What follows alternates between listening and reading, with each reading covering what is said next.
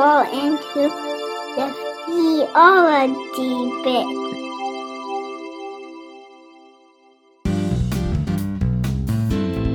All right, everyone, welcome back to the Theology Pit. This is theology out of Pittsburgh and not like a bottomless pit. And you're probably sick of me saying this by now, since we are actually on the 12th part of our salvation series, where I'm always saying, you know, if you fall into a bottomless pit, you die of dehydration. And of course, you die of dehydration before you die of starvation.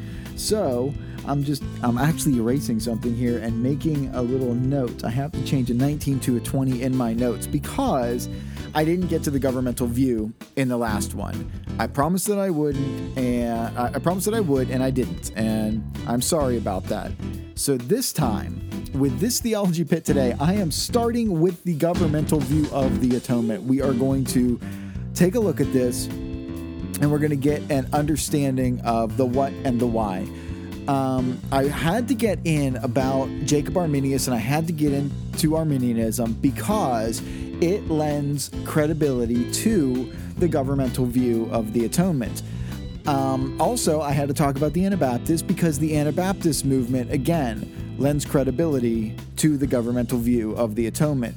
And of course, I had to talk about what was going on with the Protestants and with the Reformation because, once again, it lends credibility to the governmental view of the atonement.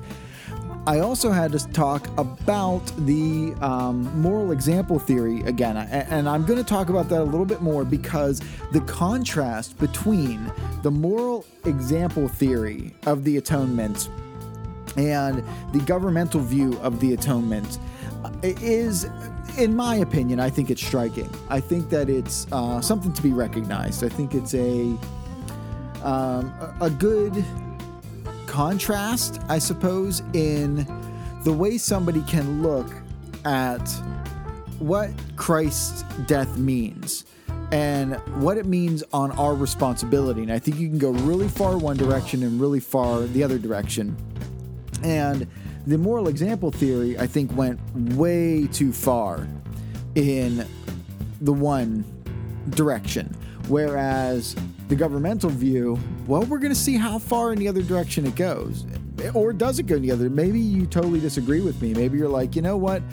That that doesn't make any sense. The governmental view is nothing like that. Now, I am going to warn you, I am going to be equating the governmental view with Arminianism a lot. And it's not because all Arminians hold to the governmental view, it's just that the majority of people who claim to be Arminian actually do hold to the governmental view of the atonement.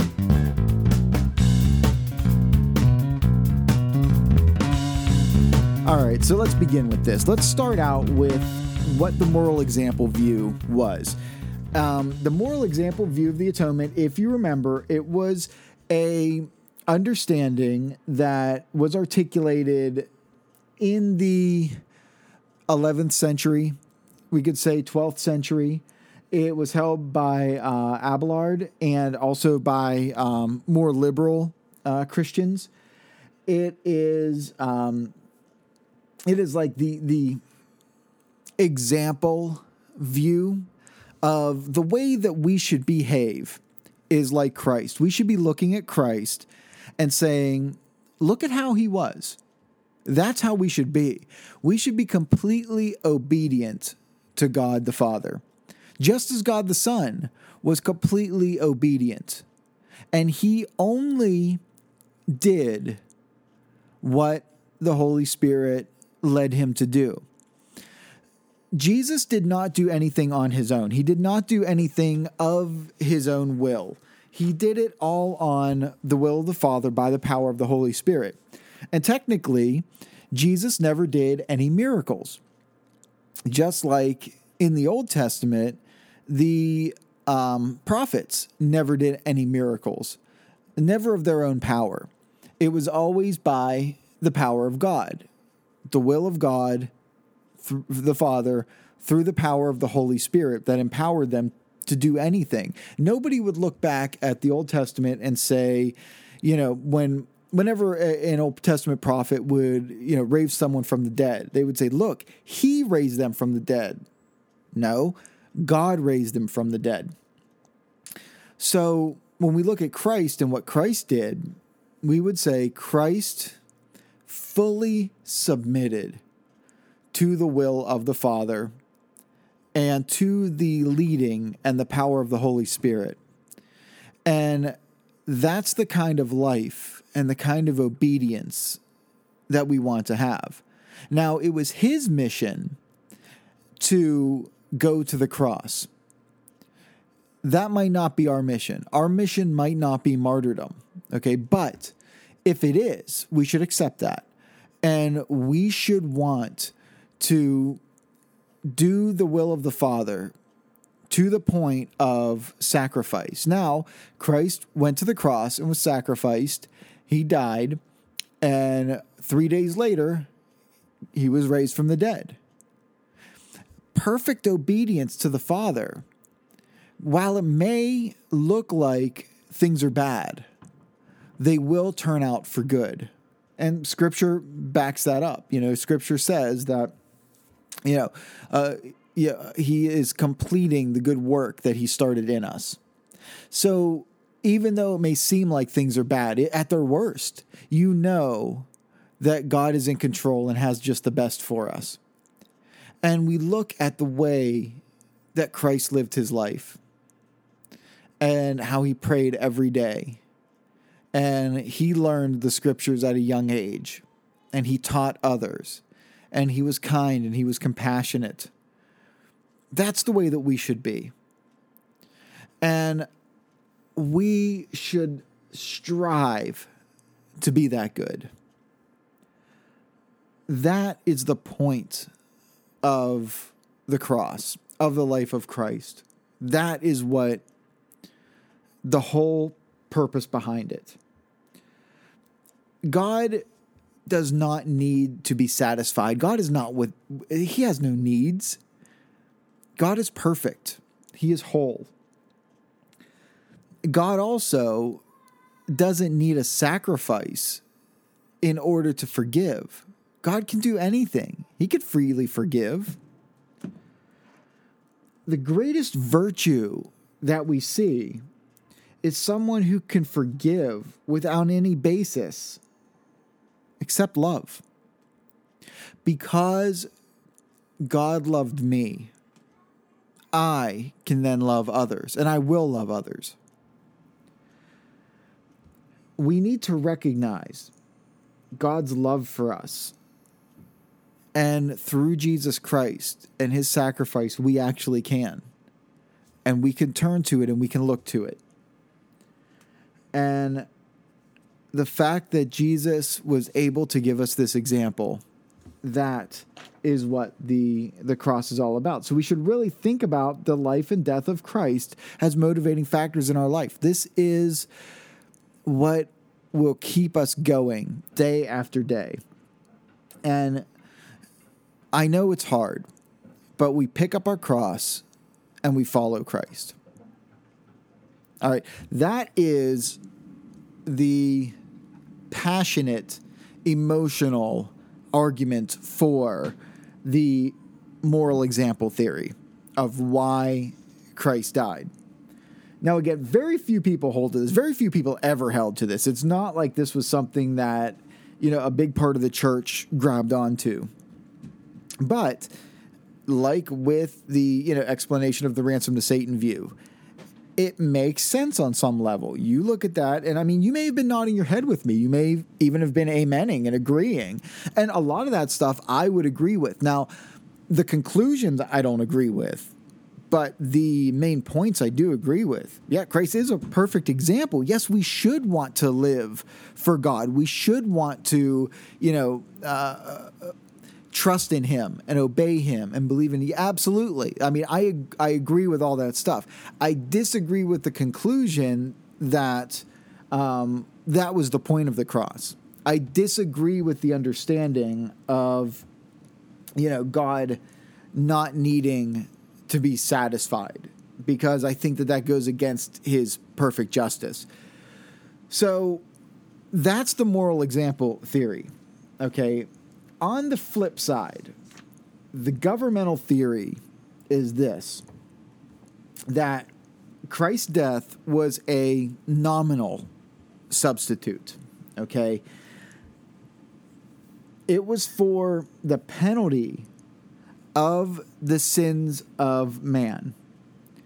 And God graciously chose to accept that, but he did it only to uphold his moral government. Now, if you sin, the governmental theory shows you the seriousness that God takes for sin. What was done to Christ is what should have been done to you. And because of Christ, the penalty for sin was punished. Okay, the propitiation was made. Sin was punished. If you want to keep on sinning, that's what's going to happen to you. If you want to keep disobeying God, that is what's going to happen to you. That's how serious sin is. That when someone who is sinless and perfect and sin is put on them to be punished, that is what's happened. That, that's what happens.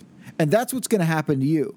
If you think that you can just live however you want and you can just walk around however you want, just you continue in your sin, you don't take sin seriously. You think that you can disobey the law of God. You think that you could disobey the word of God and just just think and do however you want and not ask for forgiveness. That is what's going to happen to you you are going to be sent to hell. You are sending yourself to hell. You are condemning yourself. God showed us through Christ what he is going to do to sin because it has to be done, because he is just. And this is what a just and righteous God does. And he doesn't mess around. You need to live right you need to walk upright and you need to do right. And if you don't, it is a fearful thing to fall into the hands of an angry God because sin will be punished, whether you're being punished for it or Christ is punished for you. Either way, it's going to happen. That is the governmental view of the atonement. Do you hear the contrast in those two different views? do you hear how one is God is so loving that he's just like, I know it's hard. I know it's hard that, you know, sinful nature and, you know, being a sinner and you were made this way and you really it's not like you want to do it. I know it's you know what it's cool. Don't worry about it do your best. And the other side of it is you need to straighten up. You are given the responsibility, which means you are able to respond. You have the mental capacity. You are made in the image of God. Straighten up. You know right from wrong. You know what you're doing is wrong. What is what's the matter with you? You'll be punished for this. You think that you can just do whatever you want? That's the difference. That's the kind of the nut, nuts and bolts of the two different views. Now let's unpack the governmental view a little bit more and see why why would something like that be held rationally?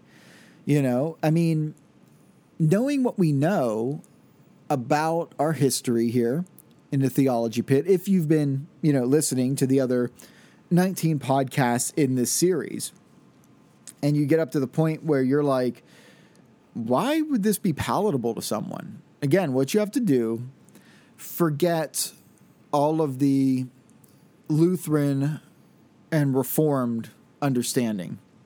Take the understanding of the Anabaptists, okay, the Puritans, that you, you have to do something. Take the view that you are not justified by God forensically declaring you righteous, by God saying that you are righteous. take away the aspect that it is the faithfulness of Christ, but you are justified by your faith and what that means. Now, in Arminianism, there are different degrees of this.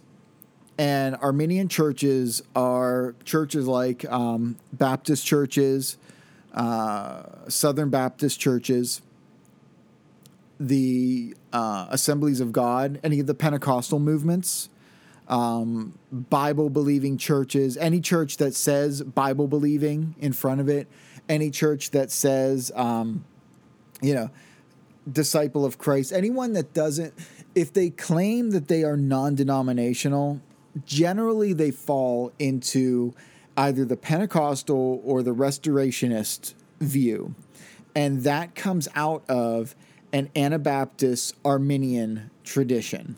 And I know a lot of Anabaptists, well, I should, I don't know, I know a lot of Arminians that would hate me lumping them together. But the fact of the matter is that this governmental view is not held to by any Calvinist Protestant church. It's not. It is very much an antithesis to the majority of their doctrines in their or their confessions, their their statements of faith. As we saw in the last theology pit with what Jacob Arminius wrote and the and the parts of that that I highlighted, there was the reason a reason for it because you can take that to one extreme or the other. Oh, excuse me. You can look at that and you can, if, all right, let's say that you are from this Anabaptist tradition, very uneducated, okay? Uneducated theologically. You may be smart in other areas, but this is like what people would say street smarts type. You know, I'm street smarts. I can read my Bible street smartly. All right. And you know, theology isn't something I have to learn. It's just it's it's a it's a made up word that you know only legalists and other people that I'm going to make an ad hominem argument against, you know, use because I don't understand what it is, even though I do it. People that say you know theology is just you know man his it's man's Bible. It's not God's Bible. Um, they're the same type of people that would make the argument that you know philosophy is useless and fail to recognize that that's a philosophical argument. Whenever you ask somebody who Jesus is, they give you a theological answer. They're theologians. Everybody's a theologian. It's just, are you a good theologian or are you a bad theologian? Anabaptists generally are bad theologians. Um, the Anabaptists at this time. So if you are an Anabaptist who's a bad theologian, but you hear something like what Jacob Arminius was saying and the Arminian Confession of 1621, that resonates with you. That's something that you hear and you're like, you know what? I agree with that. That sounds a lot like what I agree with. I'm going to hold on to that. I'm going to adopt it. And the parts that I like, I'm really going to highlight those and I'm really going to push for that. And if anyone comes against me for it, I'm going to point them to the Arminian Confession. And I'm going to say, no, look here. The Arminian Confession, they would trace back to the teachings of Jacobus Arminius, who learned what he learned by reforming Calvinism and coming out of what Calvin understood, who was a disciplinarian and a reformer of what Ulrich Zwingli held to. And Ulrich Zwingli was a contemporary of Martin Luther. And they learned a lot from Erasmus. And Erasmus and Tinsdale were very big on understanding the Bible and reading the Bible and man having free will. And the Renaissance movement and the uh, um, the, the the humanist understanding and the reformers and the ad fontes and going back to the sources and getting back to the original Greek language and understanding the Bible and understanding that first century church and what the apostles really taught and what they really meant. See the line that we're in? You see how we are just refining and bringing out what the early church thought. And this is our linear sequence. And that I think that that's how they would look at it. They would say, look at, you know, where we are pulling what, what it's come from. Of course, they don't you know, veer into, you know, the, you know, the Anabaptists of Munster, of, of course, and, and, what the potentially can happen there, or, you know, with the early church, with um, the, uh, was it the Mon- Montanists, and you know what they did and is speaking in tongues claiming that they were the promised paraclete and you know, the the coming of the holy spirit and that they were speaking for god. Um, they don't understand the implications of the gnostic philosophy um, stoic philosophy. And i you know and i think that there is some stoicism that does tend to move in here. And i think a lot has to deal with the the way that they view the constitution of man anthrop- the anthropology uh, christian anthropology in that sense so you have a person by the name of um, Hugo Grotius, and I'm not even sure if I'm pronouncing that right. It's spelled G R O T I U S. Okay, and he's the one that came up with this moral government view that God has a basically what it says a moral government. There, there's a morality, and there's a right and wrong with it, and it's a governmental system, and certain things have to be taken care of. This is why he used uh, legal language in the in the book of Romans, and why Luther picked up on it. Luther was being trained as a lawyer before he went into uh, the um, monastery, the um, to become an Augustinian monk. And you know he was sensitive to this type of legal language, these this courtroom type stuff. So this guy was more or less a politician. He was very big into natural government. Um, really, that's more or less his claim to fame. It's not in theology. If you, you know, look up his background, that's what you're seeing. It's not that he wrote huge volumes on theology. It's not that he understood, you know, subtle nuances slurp my coffee there. Um, it's that he came up with this view and said, huh, this is the way our natural government functions, or the way that it should function. We, being made in the image of God, and God is a God of order, God set up a theocracy with, um, w- with Israel. They were under a theocracy. Calvin uh, set up a theocracy in Geneva in which he probably, you know, was exposed to and was looking at that saying, oh, if this is the way that God works, then why not when it comes to soteriology, the study of salvation here, why wouldn't he have like a moral government system? Just kind of makes sense, right?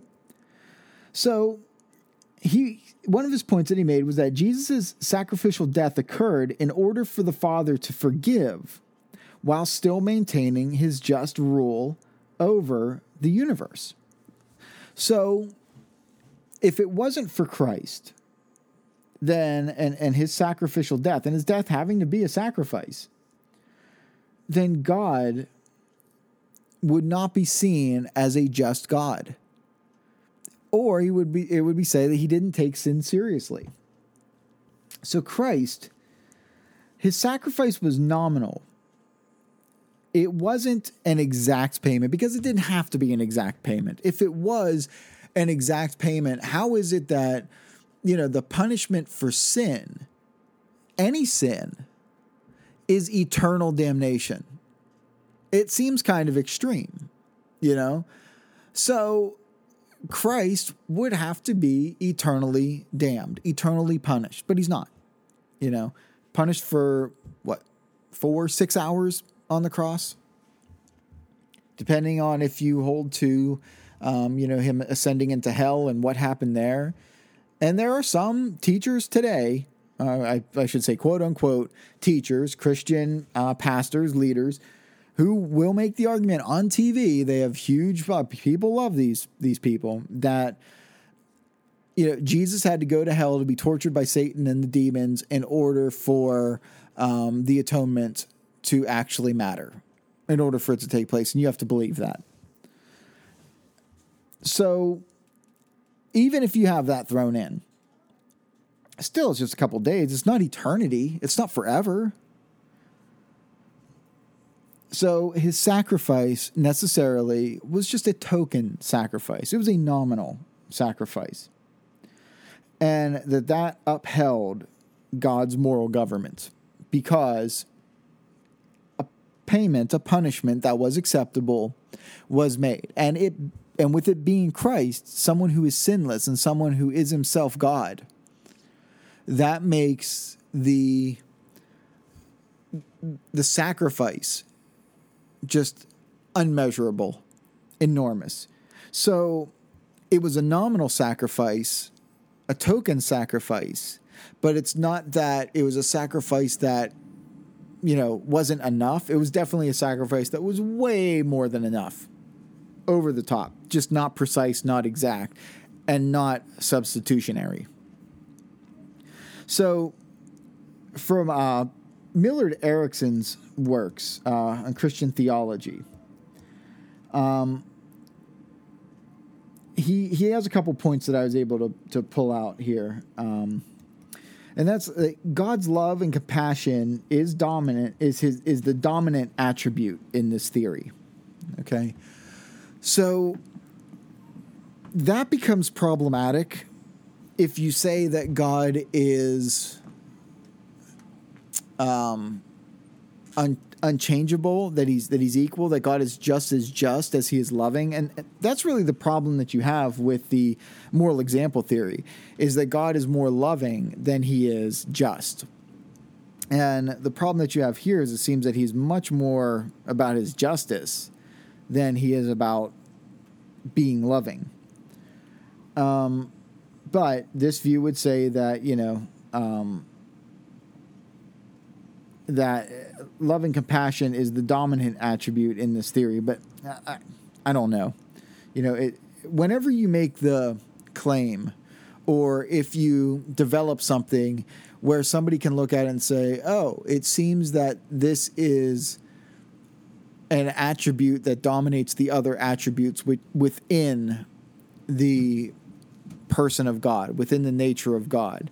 And um, you know, one day we'll talk theology proper, and we'll talk about the communicable attributes and the incommunicable attributes of God, and what makes God God, and how that differs from other religions and how they view God, and and why you know, Christians will say, well, no, Muslims and Christians don't worship the same God because there's different attributes of those two gods a Muslim would say the same thing. If you asked a good Muslim, do you and, and Christians worship the same God? They'd be like, absolutely not. We most certainly don't. Um, and I've, I've talked to other Muslims that totally agree with what I've said. They're like, yeah, we most certainly don't. I mean, an educated Muslim thinks that Christians worship Jesus as God. And they're like, that's not us. We don't believe Jesus is God. Christians would say, well, we do. Okay, that's obviously two contradictory things, meaning two contradictory ideas of God.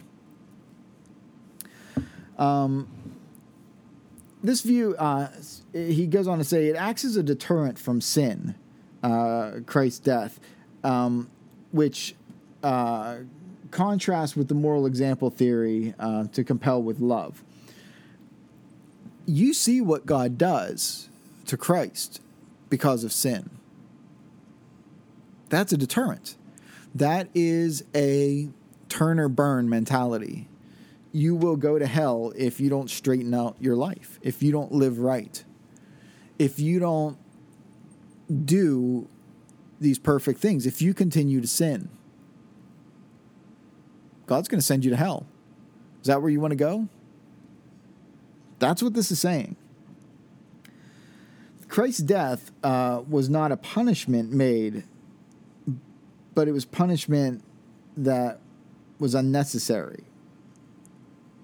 I think I did. I read that right. I, I wrote this, and I'm I'm looking at my notes here, saying, "Did I read that right?" Let me read. Let me read the whole thing here without the, you know, um, without the Shatner pause in it.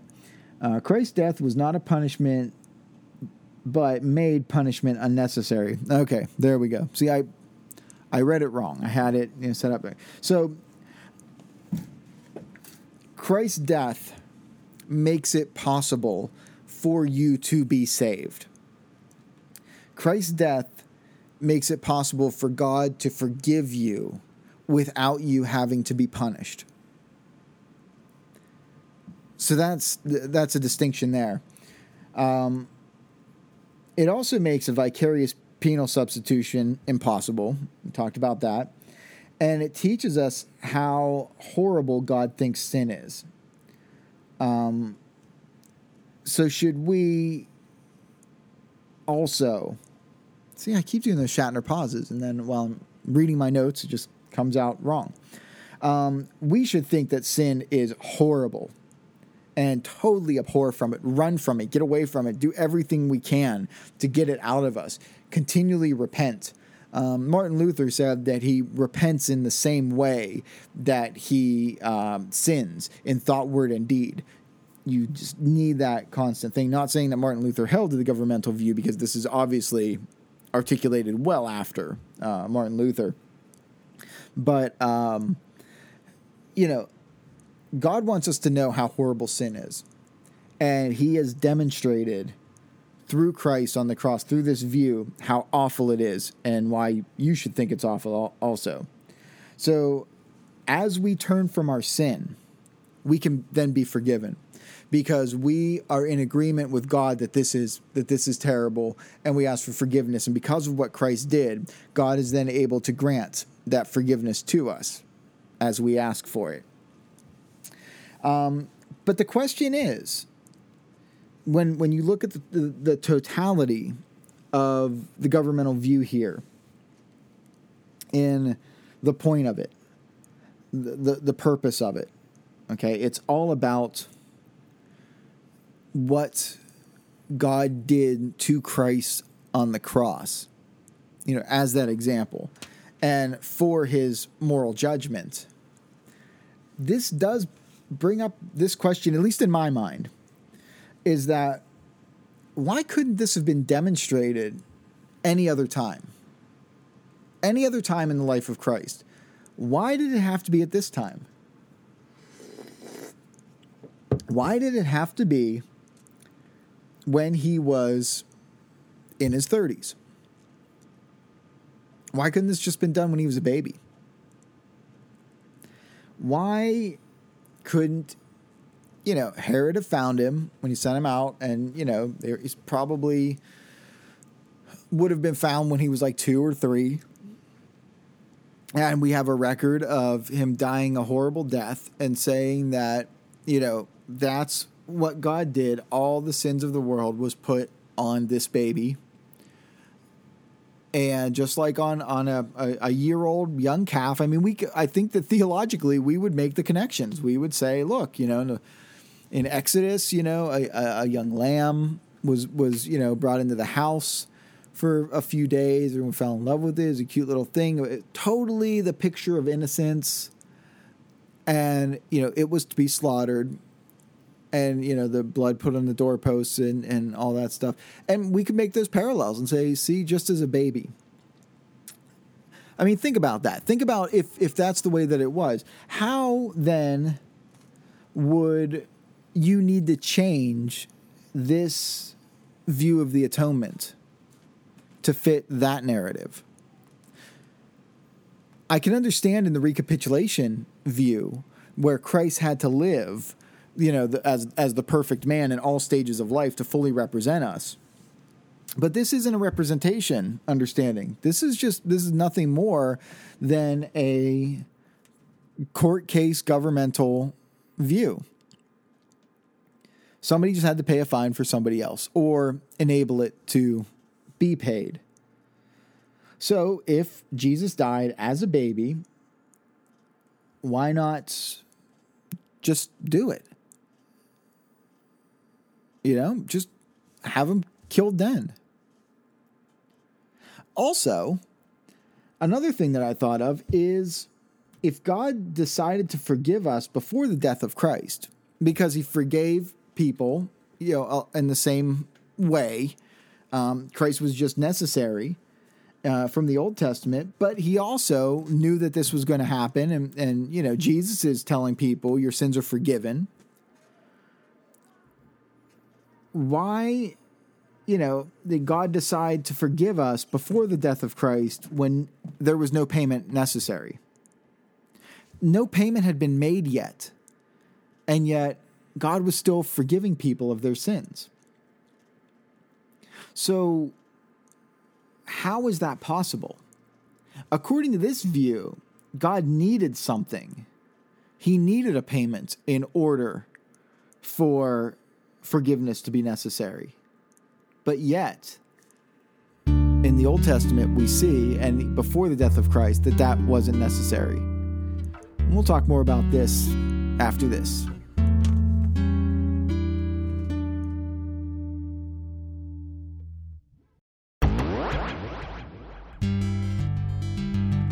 Hey everyone. Thanks for listening to the Theology Pit. Do us a favor and check out our website at samsonstick.com. Tell us what you like or what you don't like and consider making a donation. Just send a buck to show your appreciation. It's more than just money. To us, it's an encouragement. samsonstick.com. Thanks again. Now back to the show. All right, talk more about this after this. I mean, obviously, you can see I'm just the poet laureate of my area. So good with words. Okay, so now, from what we understand about this governmental view of the atonement, do people really hold to this and really believe it? And yeah, they do. And it is, like I said before, primarily a branch of Arminianism that holds to this. More specifically, it is those of the Wesleyan holiness movement that hold to it, but not always. They are much more pronounced in it and much more predominant.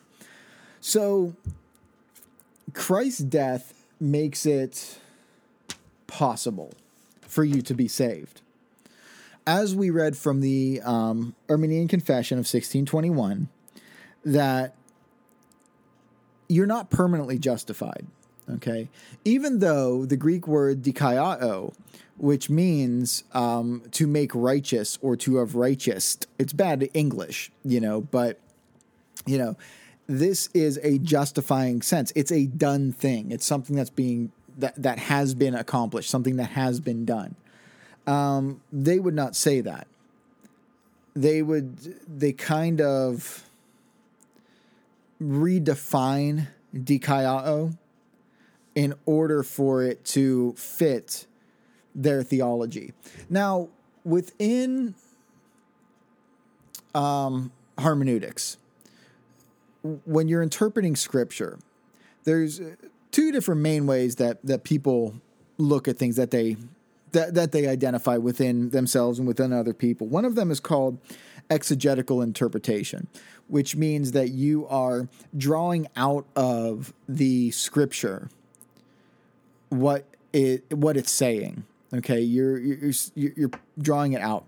Eisegetical or eisegesis is reading into the scripture what it what you want it to say, what it should say. Now, this isn't something that's just done with scripture. This can be done with anything. And like I said, with this particular confession, people can be eisegetically understanding it. They can be reading into it. Um, I'm gonna let me quickly look over uh, one of my notes, make sure I got all the things in the governmental theory because I, I, I think that I did. I think that I I think that we understand that now, um, the the governmental view. Um, so let's move on here with this um, Arminian stance. Now, I'll go into modern Arminianism probably next week, but I want to talk about the uh, modern Arminianism and I'm just going to call it that from the difference between classical Arminianism. I mean, people give it a lot of different names, and I don't really know what the proper nomenclature would be that people would say, "Yeah, that's what I am, and I'm an Arminian." Yeah, that's what it, I. I don't know. I mean, there's there's yeah, four point Arminians, five point Arminians, four point Calvinists, five point Calvinists, uh, Reformed Arminians, Reformed Baptists. I mean, I went through all that before. You just don't know. So basically I'm I'm I'm using these terms somewhat generically if it's not what you hold to and I'm calling it the wrong thing, all right, well, yeah, I'm sorry about that, but you know, we don't live in a perfect world and we don't have you know the the perfect descriptions of all this stuff. Just recognize that when I'm saying that, you can say, "Well, I'm an Arminian and I don't hold to this."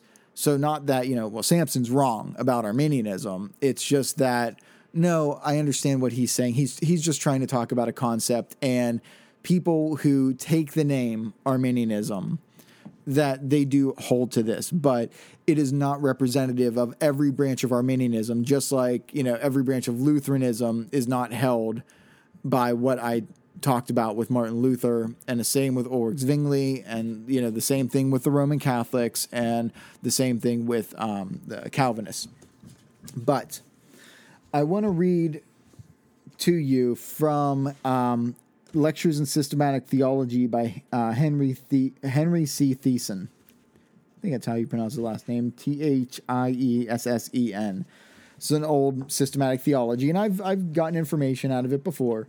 Um, but this is somebody who is a Wesleyan Arminian, um, probably would identify more with the holiness movement. Um, and there's a present holiness movement that's that's I, I, see coming up that's a reaction to the uh, radical restless Calvinist movement that I, I, didn't really talk about beforehand. I don't even know if I'll get into those two groups, but um, he.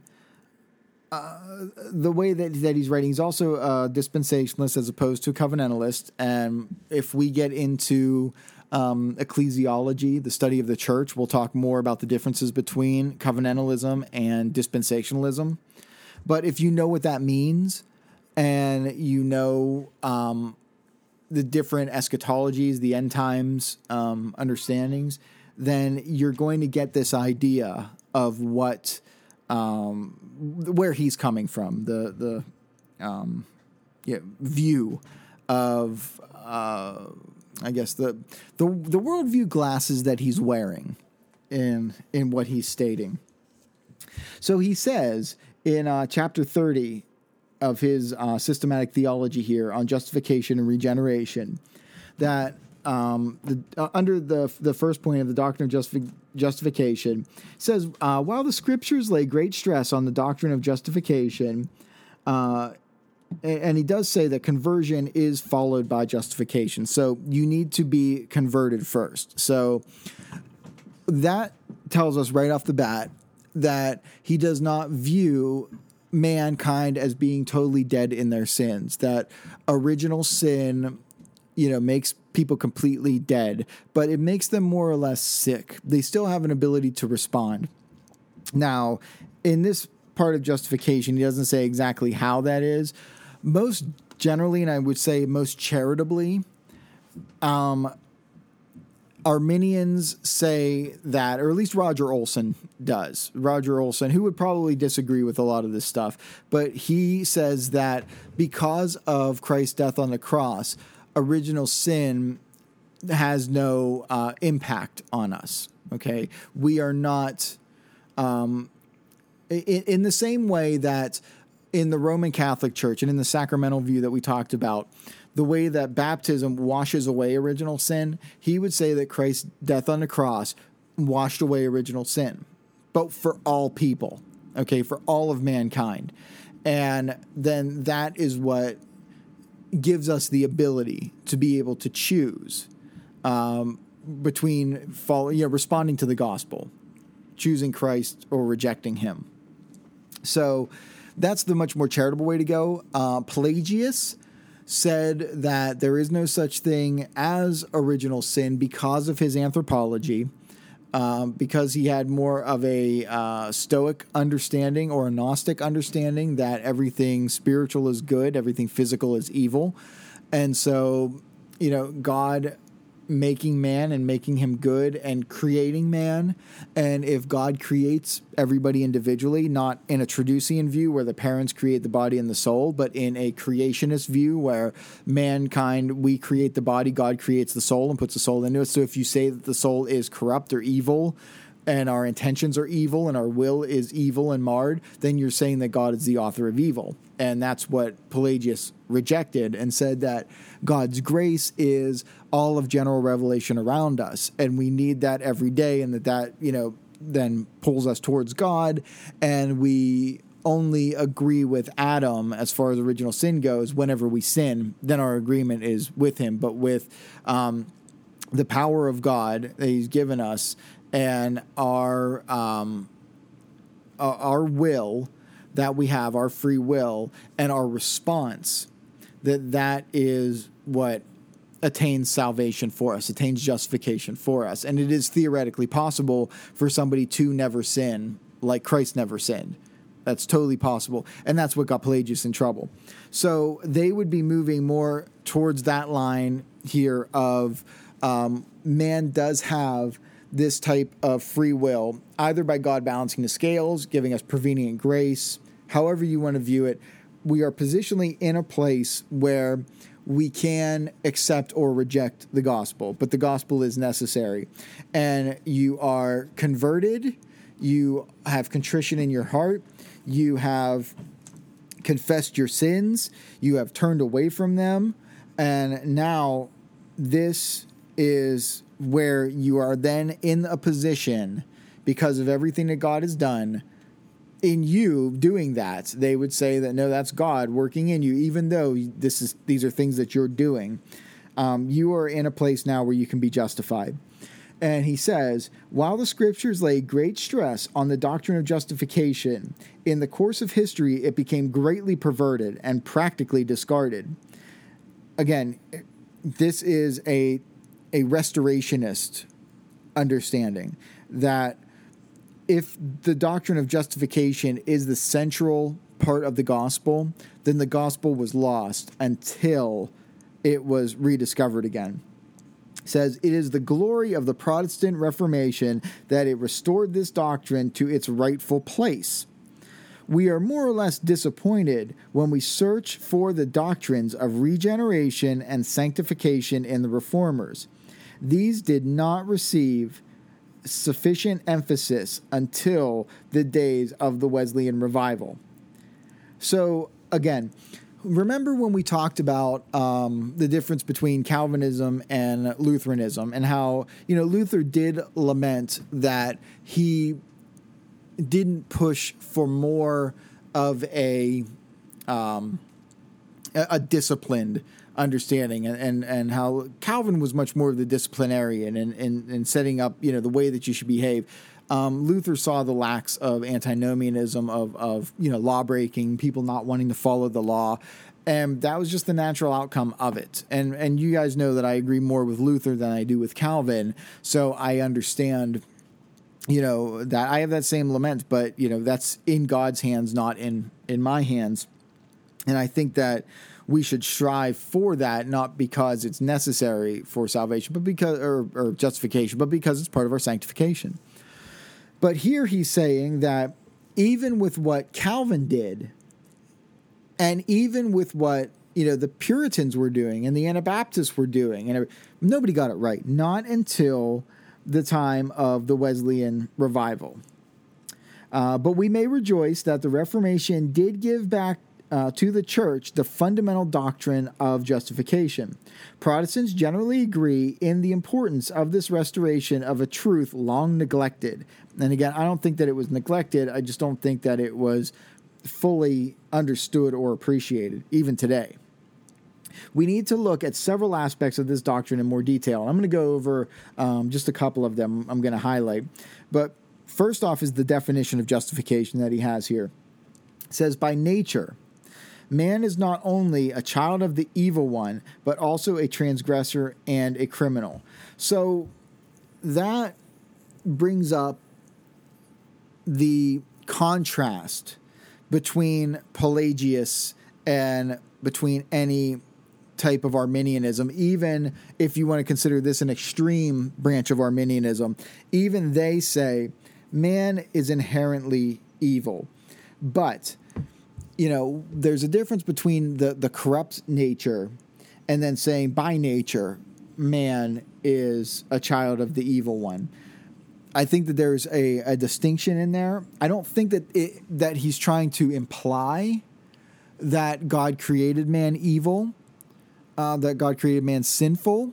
I think that people would say that he created mankind with the potential of sinfulness, the potential to, to be sinful, but he did not create evil. He did not create sin. Goes on, you know, a transgressor and a criminal. That mankind is is guilty. In regeneration, man receives a new life and a new nature. Now, if you receive a new life, this is me talking. If you receive what's called a new life and a new nature, but yet you behave like your old life and your old nature, are you justified? That's what they're observing. That's what they're saying. They would they would say, "Well, no, you're obviously not," which means you're not saved, which means you're not regenerate, which means you were never converted, or you have backslidden and you are no longer justified. In justification, you have a new standing.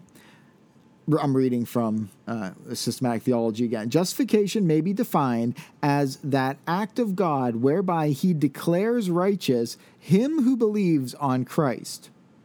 So it's conditional. You have to believe on Christ, and then by doing so, God looks favorably upon you. Okay? And he will declare you righteous. So you are meriting God's favor. They would say, no, no, no, you're not. It's it's forensic, but no, that's Uh, almost the definition of a meritorious work, at least in my opinion. Might not be in yours.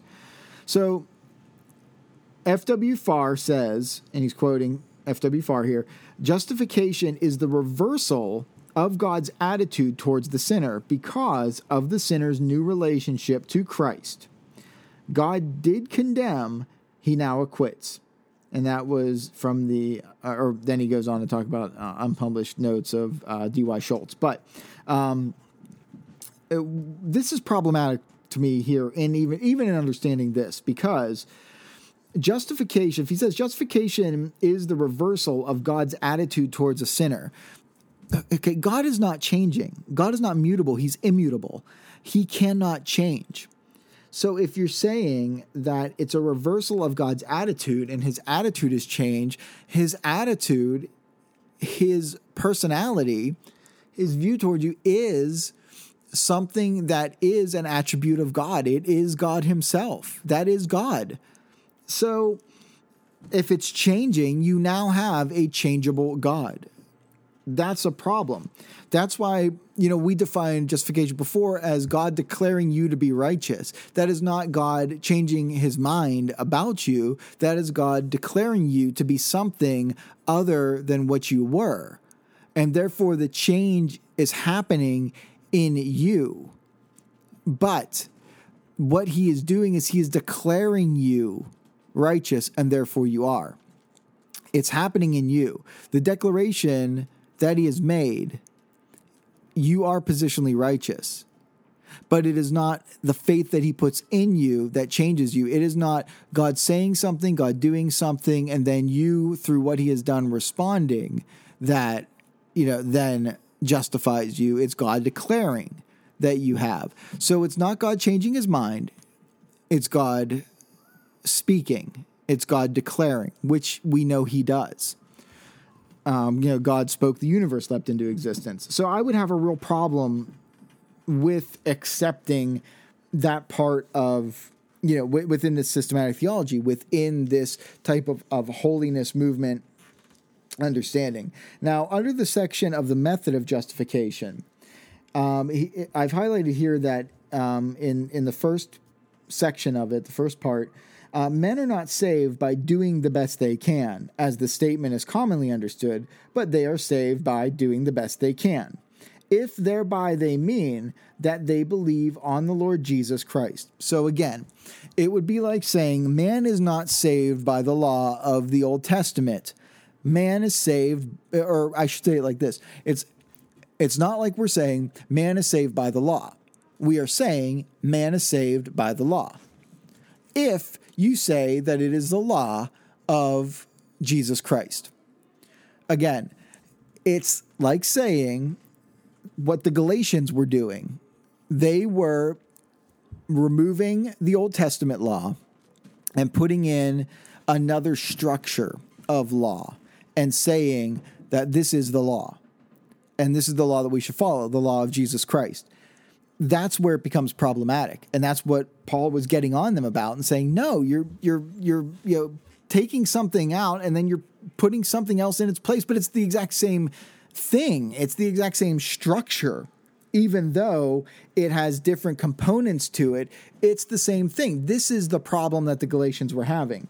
So by them by him saying that you know men are not saved by doing the best they can as we understand it that you know i'm going to do these works and these works that i'm doing god will then um, you know merit me i can merit god's favor by doing all these works no he is saying that you merit god's favor by doing this one thing, and that's believing on the Lord Jesus Christ. It's a refined way of saying it. It's extremely refined because why? You know, justification is by faith alone. Here you go. But it's by your faith, it's by your belief. Again, it's in a way, you know, they would say that it is biblical because those words are in there, but it's a it's out of context. It's a misunderstanding of, of what that means. And that's why they're saying that. I think in the very first podcast I did um, on in this series of salvation, I did say that Protestants would say, you know, to Catholics, no, you can't be saved by your works by doing those works. You have to do these works over here. And then I corrected myself. I said, well, they they wouldn't say it like that though. They would you know they wouldn't admit to that they would just admit you know they would say that type of definition and then that's how they would behave. You know, no, you can't be saved by doing those things in the Catholic Church. You have to do these things in the Protestant Church or these things in the Evangelical Church, and then that's how you're saved. That's what's going on here. Okay? He goes on to say then that uh, justification under section 2 here, uh, justification thus originates in the heart of God. No, justification is God declaring you to be righteous. Okay? It is what God says. He, in his kindness, decided to provide a righteousness for us. Okay? So again, what's happening here is not God forensically declaring us to be righteous. This then moves now into a sanative understanding. It is by God pouring something into us. He is making it possible for us to merit his favor by changing us. I'll read this this whole part right here, starting with the justification part that justification thus originates in the heart of God, realizing not only our lack of righteousness, but also our inability to attain it he, in his kindness, decided to provide a righteousness for us. It was his grace that led him to provide it. He was under no obligation whatever to do it. In his grace, he had regard to our guilt, in his mercy to our misery. Okay, so again, it is by God pouring something into us, God changing us, God doing something in us, changing our hearts, that then we are able to live right and to earn our salvation. Earn our salvation, sanctification, up to glorification, possibly, but definitely sanctification. And a lot of people would say, you know, this, and this is a progressive justification in a way, but they wouldn't call it that because they would say, no, you are justified, but you can lose it and you need to be rejustified however that works. As Paul pointed out, what can Christ be crucified again? But no.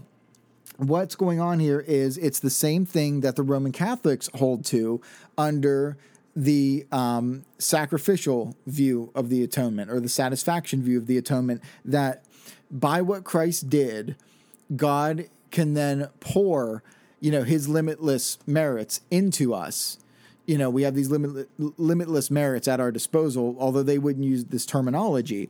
But it's, you know, his justification is then given to us and poured into us, and therefore we can be saved. We can live, and if we live the perfect life here and not sin, we will be saved. It it is that potential that we have, and I, I found a lot of this to be very problematic, as you can hear in, in my voice with this system. Um, part section four here, I've I've highlighted this part. I thought it was interesting when it talks about um, faith that it's by faith that we are saved. And you know, and we've gone over what what that meant in Galatians, and it was the faithfulness of Christ. It's not our faith, but a lot of people hold it like that, and I don't fault them for that. You know, I mean, that's that's what it says. In the same way, I don't fault the Catholics for doing penance in order to you know receive God's mercy and God's grace, and then that filling them and changing them, because in the Latin Vulgate, the do penance um, is how uh, repent was mostly translated. So um, if if they're saying, well, you have to repent in order to be saved, it's the same thing as saying you have to do penance in order to be saved. Same word, same problem, same you know emphasis on what we are doing. So it says here that um, faith is the condition of our justification. It is not for faith that we are justified, but by faith faith is not the price of justification, but the means of appropriating it. Now, the way that they're using the word appropriating here, it means to take something for one's own use. So if we are given this justification, we are then appropriating it by faith, which means by believing in it, we are taking it for our own use. So God gives us the ability to take something in order to save ourselves. This is how we are saved. This is how we are justified. Now, if you've ever been in churches or, you know what, in American society, the way Christians are portrayed, portrayed, you know they're portrayed in this way that you have to do something to earn your salvation. And why a lot of people say uh, well i wouldn't be a christian? I don't want to do all those things. I don't want to have to live that way do that. I don't want to be a ned flanders. I don't want to be worse than a ned flanders. I don't want to be one of those guys that's standing on the street screaming that you have to repent or you won't be saved and you know all this stuff. And and this is the emphasis. This is where they're getting it from. These are the most sensational people and these are the ones that make it say Christianity is just like any other religion, it's a works based salvation. Okay, you have to do these certain things. This is what being a Christian means. You know, I mean, people that have had run ins with these type of Christians. And this type of Christian is very evangelical by necessity because they would say you have to go out and you have to tell people and people have to accept the gospel so that they can be justified. So they are very big on evangelism, which means they are the most visible type of Christian out there. And with them being the most visible type of Christian out there, that's what people think that Christianity is. And so when I talk to people and I explain that no, it's by the faithfulness of Christ, if Christ was good enough, you are saved. He is your representative. I've had people say to me, Your brand of Christianity is weird. Why? And I'm, you know, why do you even believe? I have never heard that. I know a lot of Christians, and then it's the argumentum ad populum fallacy that the popular uh, uh understanding that I've been exposed to is not what you're saying. Therefore, you are wrong. It's like when you uh, talk to a Muslim about Christianity. The, uh, the the Quran tells them what Christianity is, and or at least what they think that Christianity is. So if you're telling them something different, they're saying no. The Quran, which is perfect, um, that is not agreeing with its definition of Christianity doesn't agree with your definition of Christianity. Therefore, you are wrong because the Quran is right. And that's what a lot of people think. They sit there and think, no, I've been in churches where they say turn or burn. You need to live this way. You need to be perfect. You need to stop doing this. You need to stop doing that. You think that you can just do whatever, you know, and then you're saved. If you're going to be in a car accident, and I've heard people say this, I've heard people say this and get amens in churches that if you were in a car accident and a truck or a dump truck or something was coming at, right at you and you said a swear word and you died then in that accident, you would go to hell because you did not repent of that. And that's why they would say anybody that commits suicide is in hell because you are murdering yourself and murder is a sin and you did not repent of it.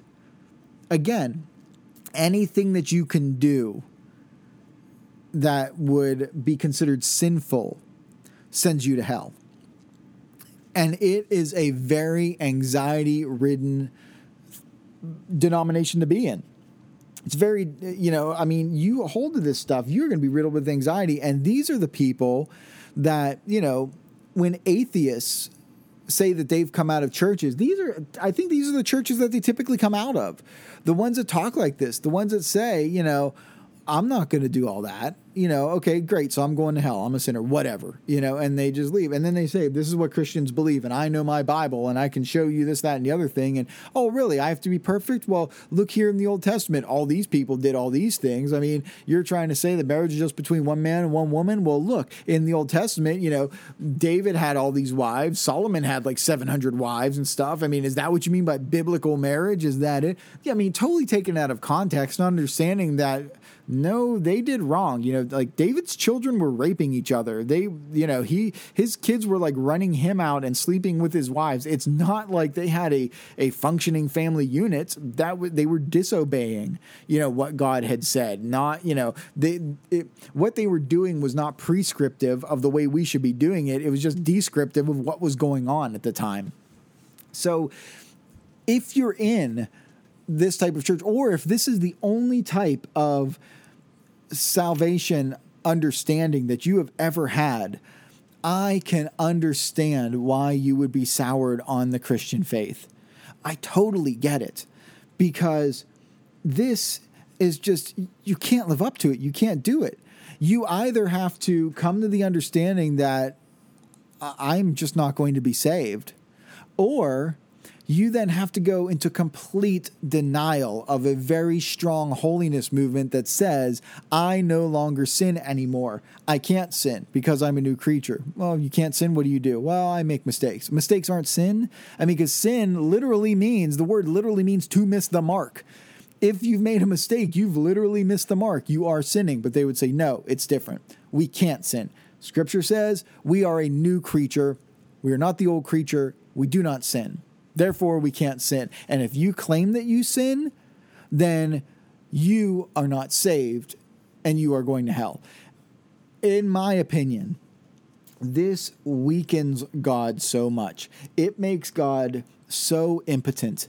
He does not have the power and the ability to justify people or to save them. But this is the branch of Arminianism that logically comes out of that type of understanding. Uh, in the Arminian perspective, out of the Anabaptist movement, out of not understanding history, out of not understanding the history of theology, of not understanding what the Stoics thought, of not understanding, I mean, just everything that we've talked about in the theology pit in our in our series leading up to it, and just saying, well, I can read the Bible because it's the Bible and just pick it up and say, my interpretation is what it is. Now, like I said, not all Arminians believe this. And we're going to go over uh, next week on what I think contemporary Arminians would say and what they do. And it is not as rough as this. It is not as putting down. It's it's very palatable. I understand why people are Arminians. I still, you know, of course, I still think that they're they're wrong about it. And I think Calvinists are wrong too. I mean, you know, I'm, I'm, I'm neither one, which it's funny, you know, to Arminians, they think I'm a Calvinist and the Calvinists, they think I'm Arminian. And, you know, um, well, I the holiness people here just think I'm going to hell. They they think that I'm completely wrong, and I am have. I mean, they agree with the Catholics at the Council of Trent that I am anathema. That even because I understand this and I, I reject it, that I have no hope of salvation, that I'm going to hell. Um, you know, Anglicans and Lutherans are probably like, meh, you know, they'd be like, yeah, you're really racking your head over this. Like they're they're a lot more laid back with it, but um, this is, I think, what is uh, most represented by Christian churches. And um, hey, if you've been listening to the Theology Pit on uh, podcasts, um, I, I, appreciate it. Please do me a favor and pass the podcast around. Tell people about it. Uh, write a review for me on there. I would really appreciate that. Tell other people about it.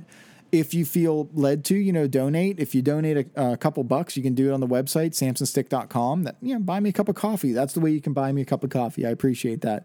If you have any questions about this, if you would like to see me cover any of this stuff, because we are winding down uh, in this understanding of um, our salvation series and where we're getting to, uh, I'd appreciate that again, visit me on Facebook. I hear the music there um, at the Theology Pit. Send me a note. Uh, you can email me, Samson at samsonstick.com, or you can just visit me at uh, samsonstick.com and check out what's, uh, what's sitting there.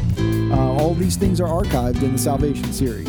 And now I think it's definitely time to close down the pit.